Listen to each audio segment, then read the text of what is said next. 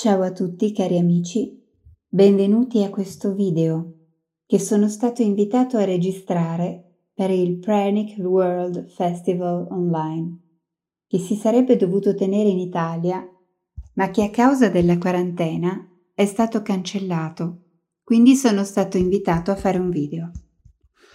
In modo da non essere così monotono e non parlare solo io, ho invitato un amico che mi facesse certe domande quindi per voi sarà come assistere a una conversazione. Spero che vi divertirete.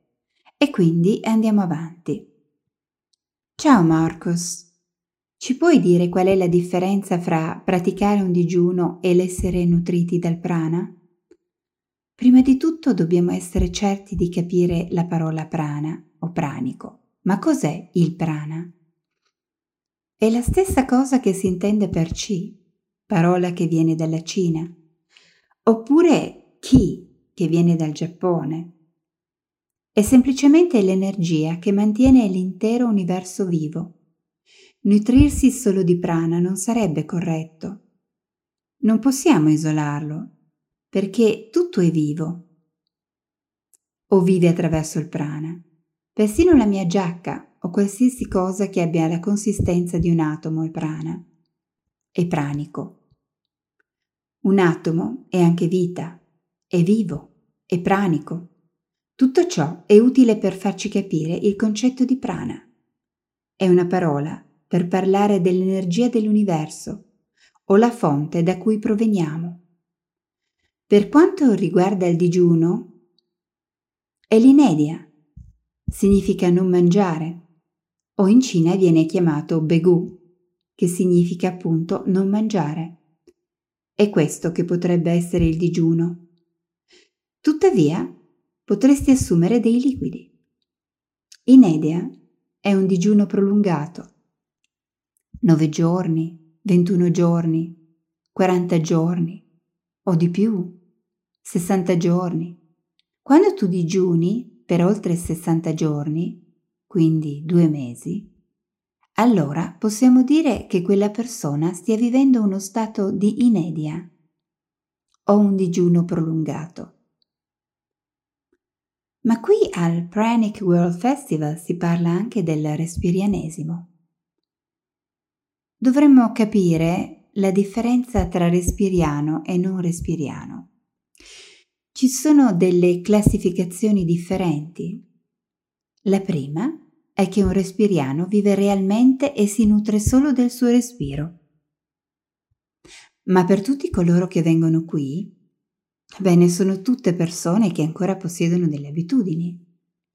Quindi, se assumo liquidi, sono un liquidariano, e cioè ho ancora l'abitudine di bere. Poi abbiamo i fruttariani, che hanno l'abitudine di mangiare frutta. Poi ci sono i vegani, i vegetariani, e infine i carnivori. Per la maggioranza della popolazione tutto si basa sempre su un'abitudine. Se io dico che sono un pranico, ma ho ancora l'abitudine di mangiare di tanto in tanto, non direi che sono pranico, perché questa non sarebbe la definizione giusta. Dipende dal cibo che assumo. Se io mangio ancora carne, ad esempio, verrei ancora definito carnivoro, perché tutte queste fasi non sono niente di più che passi nel processo del lasciare andare delle abitudini. Perché noi possiamo osservare qualcosa e questo è molto facile. Perché prendiamo ad esempio qualcuno che, come nel mio caso, assume solo liquidi. Io sto lasciando andare i liquidi, ma se ho ancora la sensazione che mi sto disintossicando, Ciò significa che sono ancora dipendente dai liquidi, secondo un'abitudine. E devo capire che mentre esiste ancora un tipo di dipendenza, un bisogno di cibo o di liquidi non sono realmente un respiriano, giusto? E il digiuno significa lasciare andare il cibo solido. Ma che sto ancora bevendo, giusto? È chiaro questo? Mm, lo spero. Qual è la tua opinione riguardo, oppure direi cosa ne pensi dei diversi livelli respiriani di cui si parla? Beh, ho già cercato di parlare di questa confusione. Io penso che parlino di cinque livelli diversi o qualcosa del genere, ma realmente ci sono livelli di dipendenza diversi. Se io sono come dire liquidariano, come nell'esempio di me, se io voglio smettere di assumere liquidi, ma sento ancora che in realtà ne sono dipendente, e poi inizio a mangiare cibo solido, il mio corpo ne percepirà la tossicità. Quindi qui possiamo vedere la differenza che c'è. I livelli di cui parlano sono fuorvianti. Ti dicono che puoi essere pranico, ma che puoi ancora mangiare. Non ha niente a che fare con questo. In primo luogo pranico è la parola sbagliata. Secondo, si tratta del grado di essere liberi da una dipendenza da qualcosa. Il più puro è essere respiriano e sotto questo stato abbiamo diversi stati di dipendenza. Questo è ciò che il mio corpo dà naturalmente. Tutto il resto, riguardo ai livelli, eccetera, sono un modo di fuorviare la gente dal mio punto di vista. È la loro classificazione o interpretazione. Ma se guardi questo attraverso il tuo corpo fisicamente, sei soggetto ad abitudini se mangi e vuoi ancora mangiare, significa che ne sei dipendente. Dopodiché arriva uno stato in cui smetti di mangiare. È una qualità differente. Tu non percepisci più di essere soggetto ad alcun tipo di dipendenza e sei in uno stato a liquidi. E se quindi vuoi eliminare questo stato, passi a un livello successivo. Sono tutti livelli di dipendenza. Puoi parlarci un po' del mouse e degli studi sugli anticorpi che rilasciamo attraverso il cibo appena lo ingeriamo? Sì, il mouse è la monoamminossidasi. Sono corpi, anzi anticorpi, che si generano quando c'è del veleno nel corpo.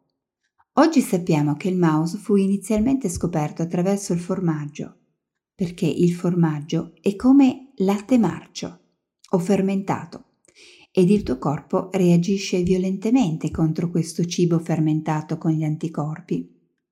Ma la verità è che il tuo corpo reagisce contro ogni tipo di cibo, anche se si tratta di cibi liquidi, con questi anticorpi. Questo significa chiaramente che il tuo corpo non vuole alcun cibo. Se volesse del cibo non rilascerebbe alcun anticorpo e il tuo corpo ha bisogno di rilasciare anticorpi perché altrimenti moriresti ogni qualvolta ingerisci del cibo. Il cibo è qualcosa che il tuo corpo non vuole, questo è chiaro.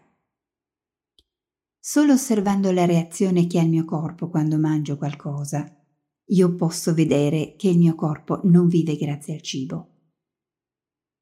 È chiara adesso la funzione del mouse? Lo spero. Quindi significa che il cibo non nutre il nostro sé o non nutre il nostro corpo. È corretto.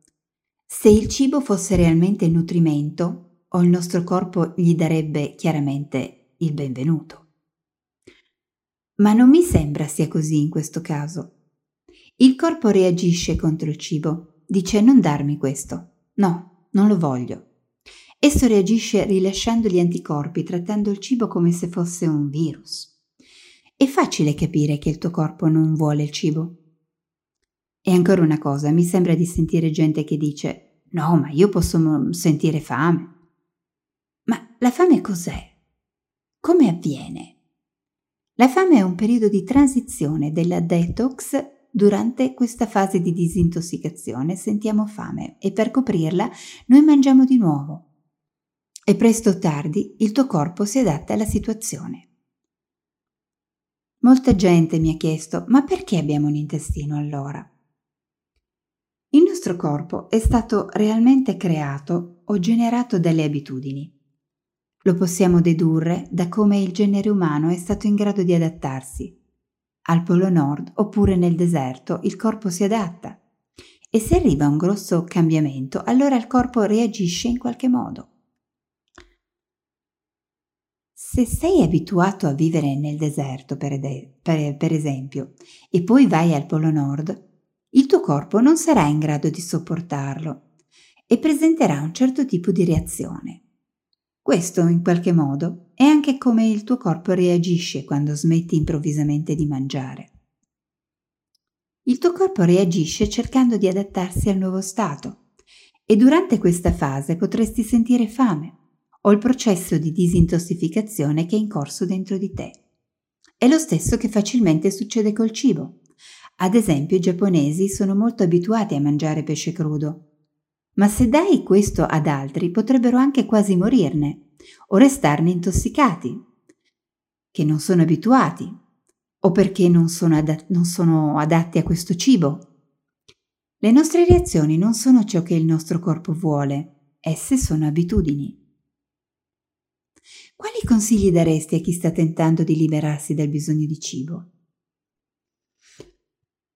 Prima di tutto gli chiederei perché vuole liberare se stesso. Chi è che vuole liberare se stesso?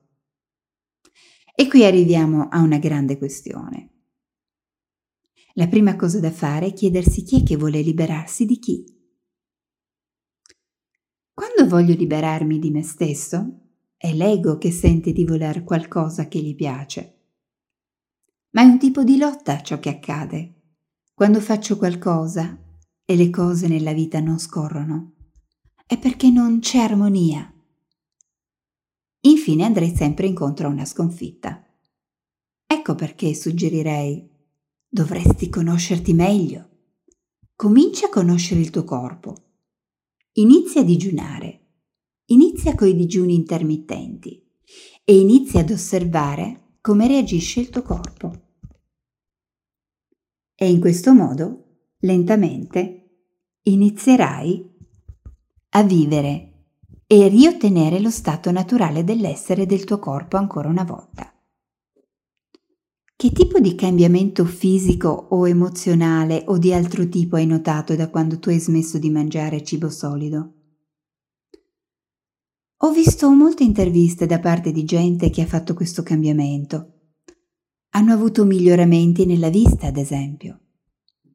Ad altri è successo di vedersi ricrescere i capelli. Io ho vissuto molti diversi tipi di esperienza. Ho notato che sono diventato molto sensibile e attento alle cose che percepisco. Sono molto più lucido. Ho vissuto molti più sogni lucidi. Ad esempio, io percepisco di più la gente.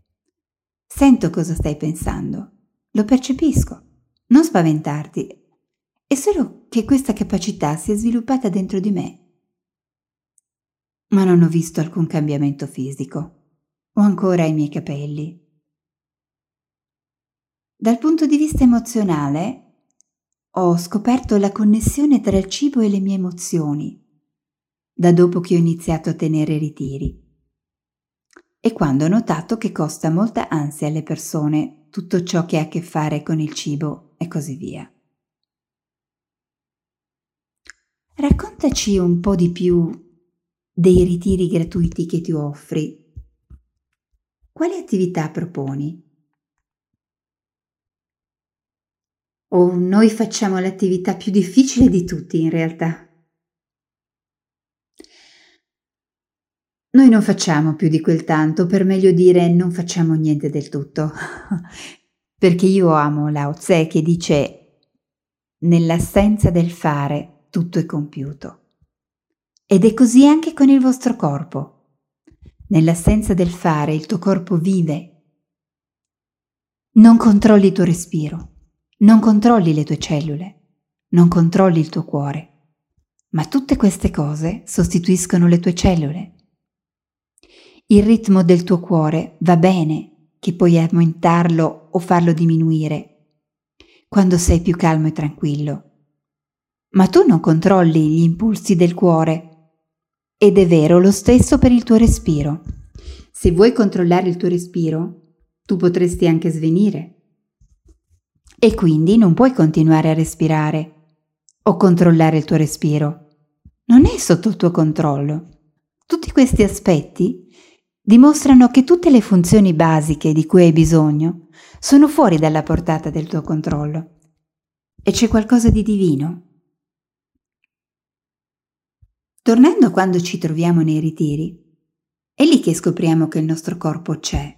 Questi ritiri non sono solitamente brevi, durano giusto due, tre, quattro giorni e sono giorni a secco in cui non mangiamo né beviamo del tutto.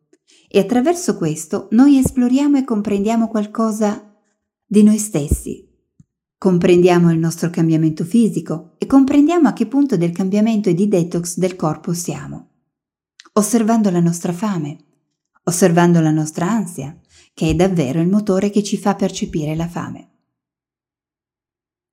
Tu raggiungi un certo stato fisico che reagisce, ma per la maggior parte dei casi questo stato che tu traduci come fame viene fuori da un'emozione, un'ansia che tu vuoi calmare. Vuoi calmare quest'ansia con un'emozione che è il cibo. Il cibo è emozione. Dietro ogni disegno e desiderio di mangiare, c'è un'emozione che tu esperisci come esperienza positiva e piacevole. Quindi in questi ritiri noi facciamo due tipi di digiuno. Il primo è relativo al non mangiare e al non bere e il secondo è il digiuno dalle parole.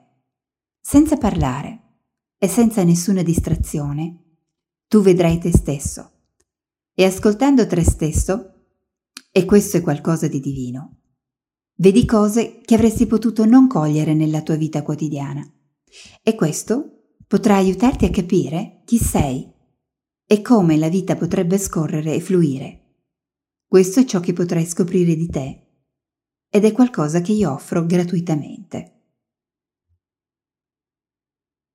Ah, quindi tu non fai attività come meditare, esercizi di respirazione specifici.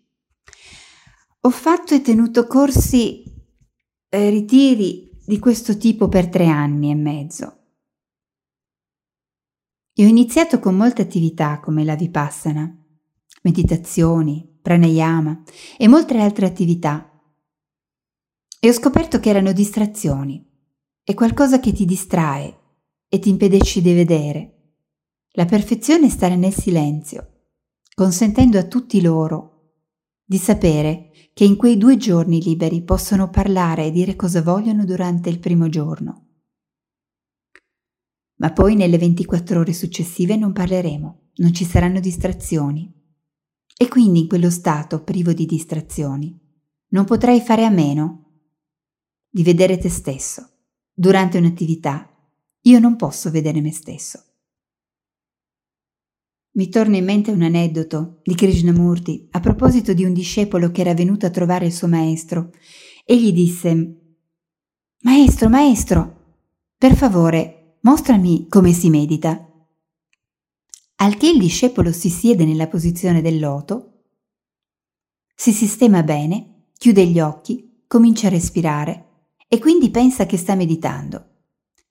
A quel punto il maestro comincia a fare molto rumore battendo assieme due pietre diverse per tutto il tempo, costantemente, al punto che il discepolo apre i suoi occhi e chiede al maestro, Maestro, cosa stai facendo?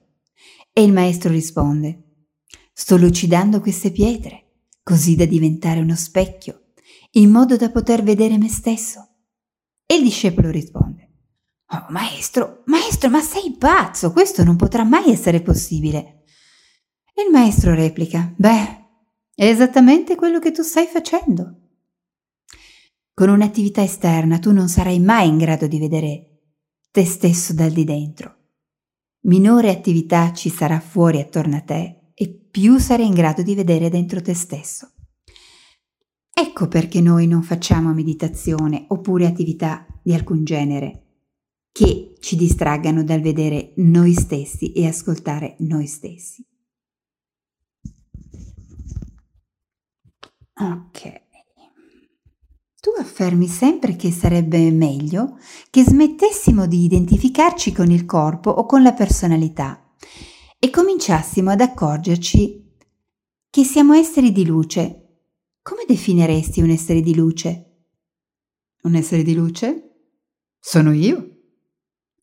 La reale domanda dovrebbe essere che le persone dovrebbero porsi fino a che livello non sono un essere di luce. Fino a quale punto gioco il ruolo di cosa o chi io non sono?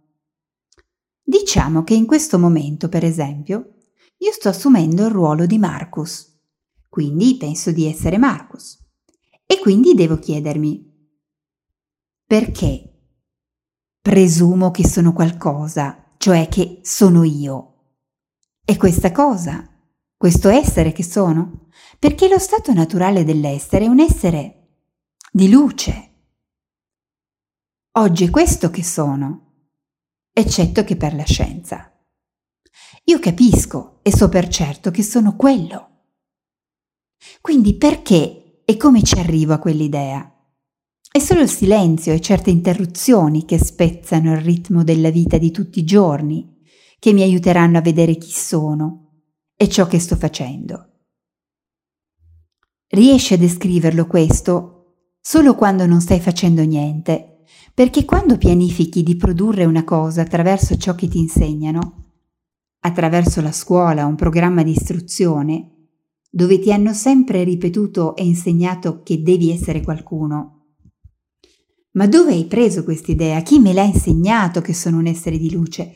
Non ho bisogno di essere più luce, ma io presumo di aver conosciuto, percepito l'idea, la forma del mio corpo. Sono arrivato a percepire quest'idea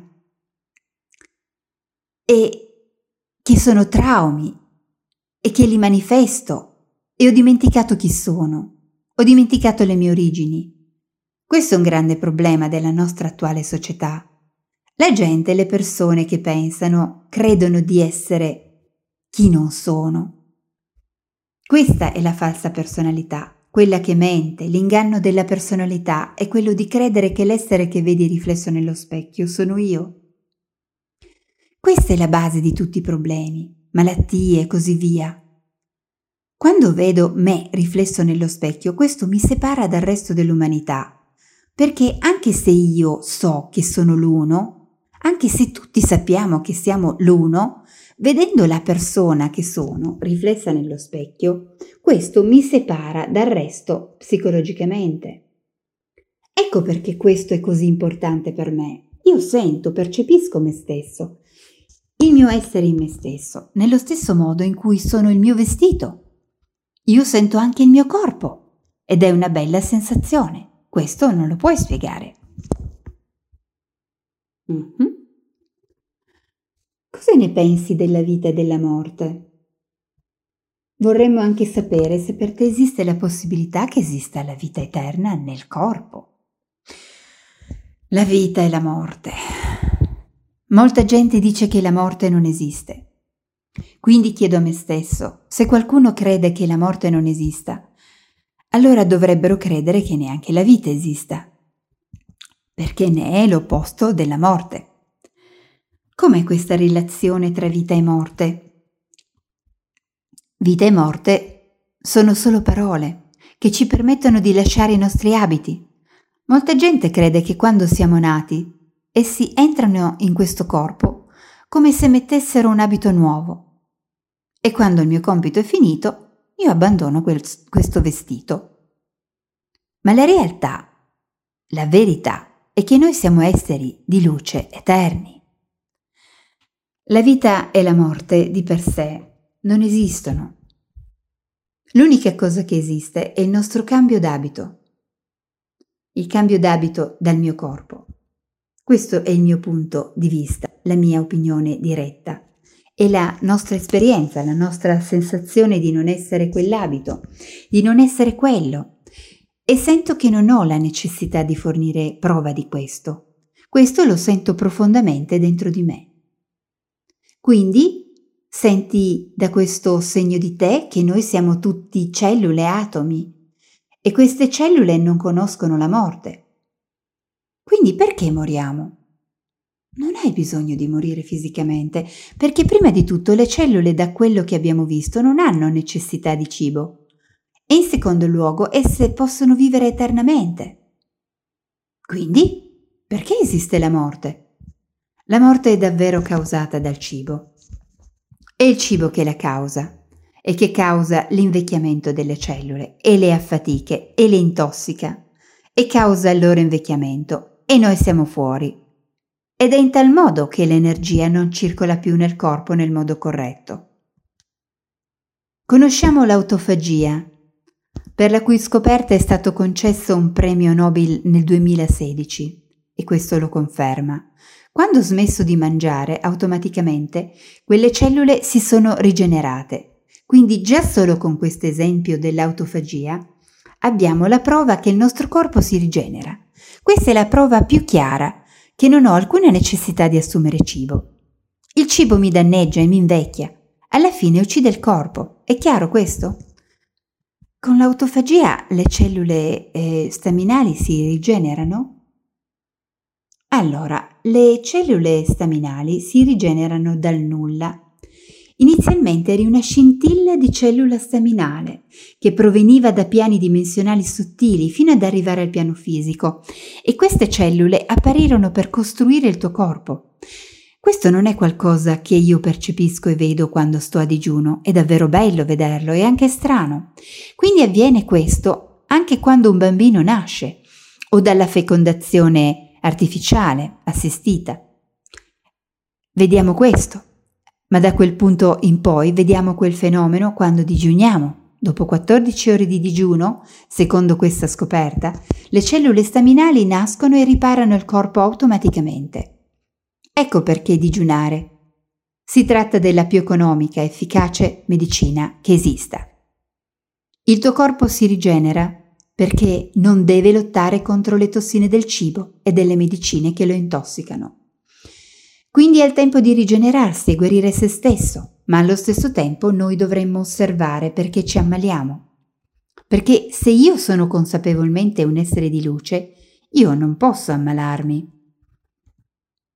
Lo posso fare solo quando presumo e credo nel fatto che l'essere che è riflesso nello specchio sono io, e cioè che quel corpo sono io, e la malattia proviene e nasce sempre da un'idea, da una falsa personalità, una falsa idea, un trauma che arriva nella mia mente e manifesta una malattia. Lo puoi chiaramente vedere con il cancro. Che cos'è il cancro? È un suicidio lento. Non mi amo, quindi con l'idea di rifiutare e rigettare me stesso, genero le cellule tumorali, che poi finiscono con l'uccidermi. È molto facile da osservare questo, molto semplice da comprendere. Come questo nuovo stile di vita ha influito sul tuo modo di vivere socialmente? Come hanno reagito i tuoi amici, la tua famiglia? La società. Nella nostra vita sociale avvengono dei cambiamenti. Si cambiano, si trasformano le nostre nella nostra vita sociale. Prima avevi certe relazioni, lavoravi, vivevi diversamente. Nel mio caso ho cambiato punto di vista su di me, ma ci sono persone che hanno smesso di mangiare, ma hanno mantenuto la loro vita normale com'era.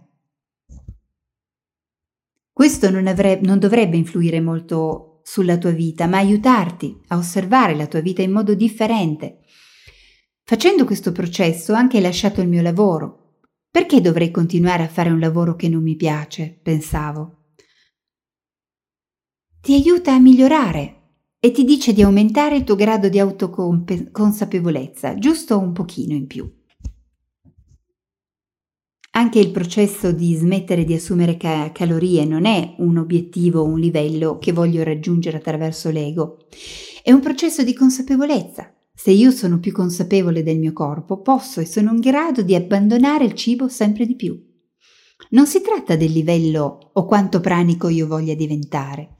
Si tratta proprio della tua consapevolezza, tutto è relativo al grado di coscienza che raggiungi.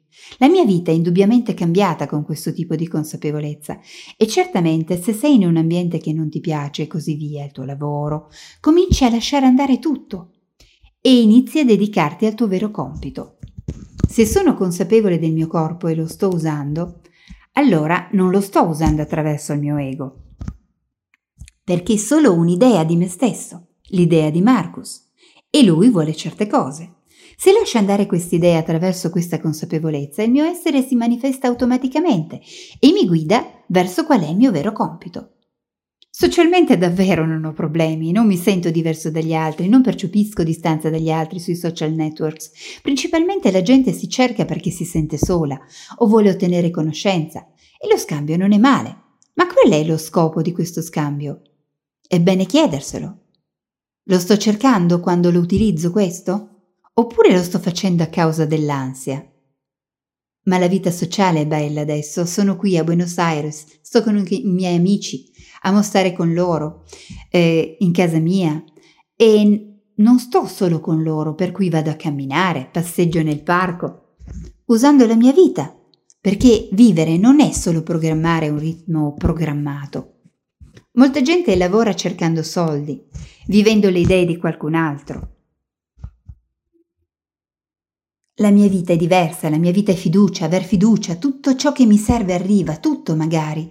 Non mi arriva quello che voglio, ma il desiderio proviene dall'ego. Se non hai questo desiderio, forse la vita scorrerà perfettamente, tutto ciò che ti serve arriva. Volevamo anche chiederti di questa quarantena con cui hai dovuto convivere in, Arge- in Argentina. Qual è la tua opinione sul Covid-19? Ah, per me è tutta una commedia, uno show gigantesco che mi permette di riflettere sul fatto che la gente non vede che il virus è qualcosa che non è affatto importante. Nessuno muore per il virus se il tuo corpo è in salute. È sufficiente adattarsi ad esso. I nostri corpi si difendono, si adattano automaticamente. Uno può adattarsi e resistere a qualsiasi tipo di veleno. Quindi nulla accade. Ma tutto questo show che ti forza ad indossare mascherine, il fatto che ti confinano a casa tua, beh, quando vado in giro per strada io non la indosso la mascherina. Lo faccio solo se arriva la polizia e quando se ne sono andati la tolgo di nuovo e faccio così solo perché non si curino di me. Per me è importante fare cose che mi facciano star bene, sentire libero. E vedo e sento che la gente paga o accetta di pagare un prezzo per la propria libertà. È tutto basato su uno show. A proposito di qualcosa di fittizio, finto, che è stato creato per me. Non è effetto sulla mia mente, ma, offetto, ma osservo l'effetto prodotto sulla mente delle persone. Ognuno è responsabile e sta responsabilmente indossando la propria maschera e ha paura se qualcun altro non indossa la sua. Tutto è un nemico, guardano la gente come fossero nemici. E paranoia, sì, è che è stata rigenerata. È stata generata e invece piuttosto che creare unità nell'umanità sta disunendo e separando le persone. La gente lo sta accettando ed è ignorante e non vede questo. Eh, questo mi provoca una leggera tristezza e questo creerà più problemi, perché noi siamo uno io non posso vivere separato da qualcun altro. Siamo uno, non c'è niente che qualcun altro senta, che non senta.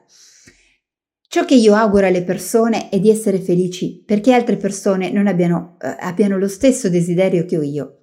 E se qualcun altro è felice, lo sono anche io. Ma la gente non vede questo, non è ancora altro che un concetto. Invece è una legge universale che essi non capiscono, non comprendono. Bene, per finire ci sono persone che chiedono come lo vedi il mondo nel prossimo futuro.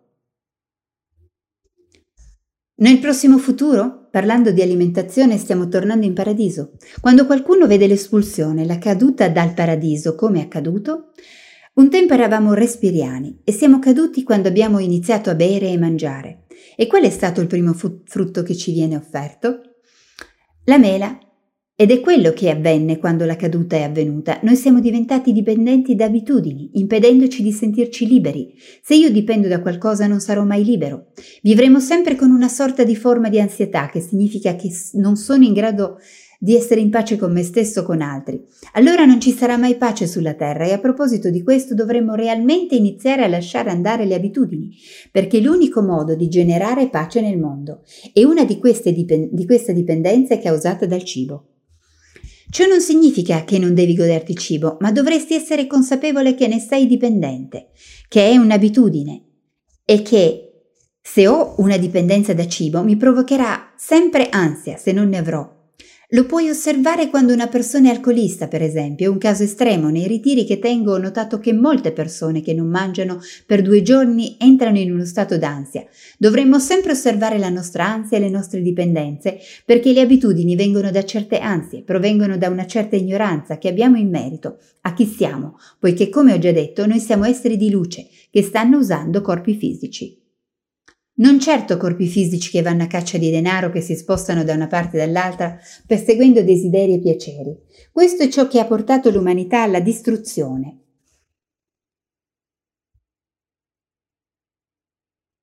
Dovremmo ora tornare indietro, siamo caduti nel paradiso, adesso è tempo di abbandonare le nostre abitudini. Una parte di questa è legato ad essere coscienti che abbiamo l'abitudine di mangiare. Per esserne liberi uno dovrebbe lasciare andare questa abitudine lentamente, costantemente, senza forzarne il processo che potrebbe essere controproducente. Se lo facciamo, tornando al paradiso e per sentirci in pace dobbiamo abbandonare le nostre abitudini. Possiamo osservare la nostra abitudine di mangiare e lentamente ma armoniosamente lasciarla andare e abbandonarla. Potete osservare che molta gente fa il processo dei 21 giorni e il 99,99% di essi tornano a mangiare? Quindi perché accade? La verità è che non hanno realmente capito perché stanno mangiando. Quella è veramente un'abitudine. E come è diventata un'abitudine? Se io non ho capito realmente quali sono i passi che mi hanno condotto a quel grado di dipendenza, quell'abitudine. Allora non sarò in grado di uscirne, Posso provare e forzarla e forse ce la faccio, ma la maggior parte delle persone tornerà a mangiare. Dobbiamo realmente capire che c'è un'emozione dietro. Ci sono tre fattori che ci portano a mangiare. Uno di questi è legato all'educazione, eravamo stati preparati a farlo. Secondo, è di certo un'abitudine cui noi siamo fisicamente soggetti ed emozionalmente il cibo rappresenta l'amore. E questa emozione che sta dietro al cibo. Quando senti qualcosa eh, che assomiglia all'ansia, in realtà stai cercando qualcosa che ti faccia cercare quel tipo di ansia. Quella droga è chiamata cibo. Devo comprenderlo e questa volta che l'ho compreso in diversi fattori che mi hanno fatto mangiare, posso iniziare a lasciare andare questo stato, ok? Guarire le emozioni come queste è un processo morbido, piacevole, perché ti senti più leggero, più felice e più libero. Con queste parole ho intenzione di dirvi e vi dirò arrivederci. Ciao, spero vi siate divertiti e potete sempre scrivermi se avete delle domande, ok? Ciao e abbiate cura di voi.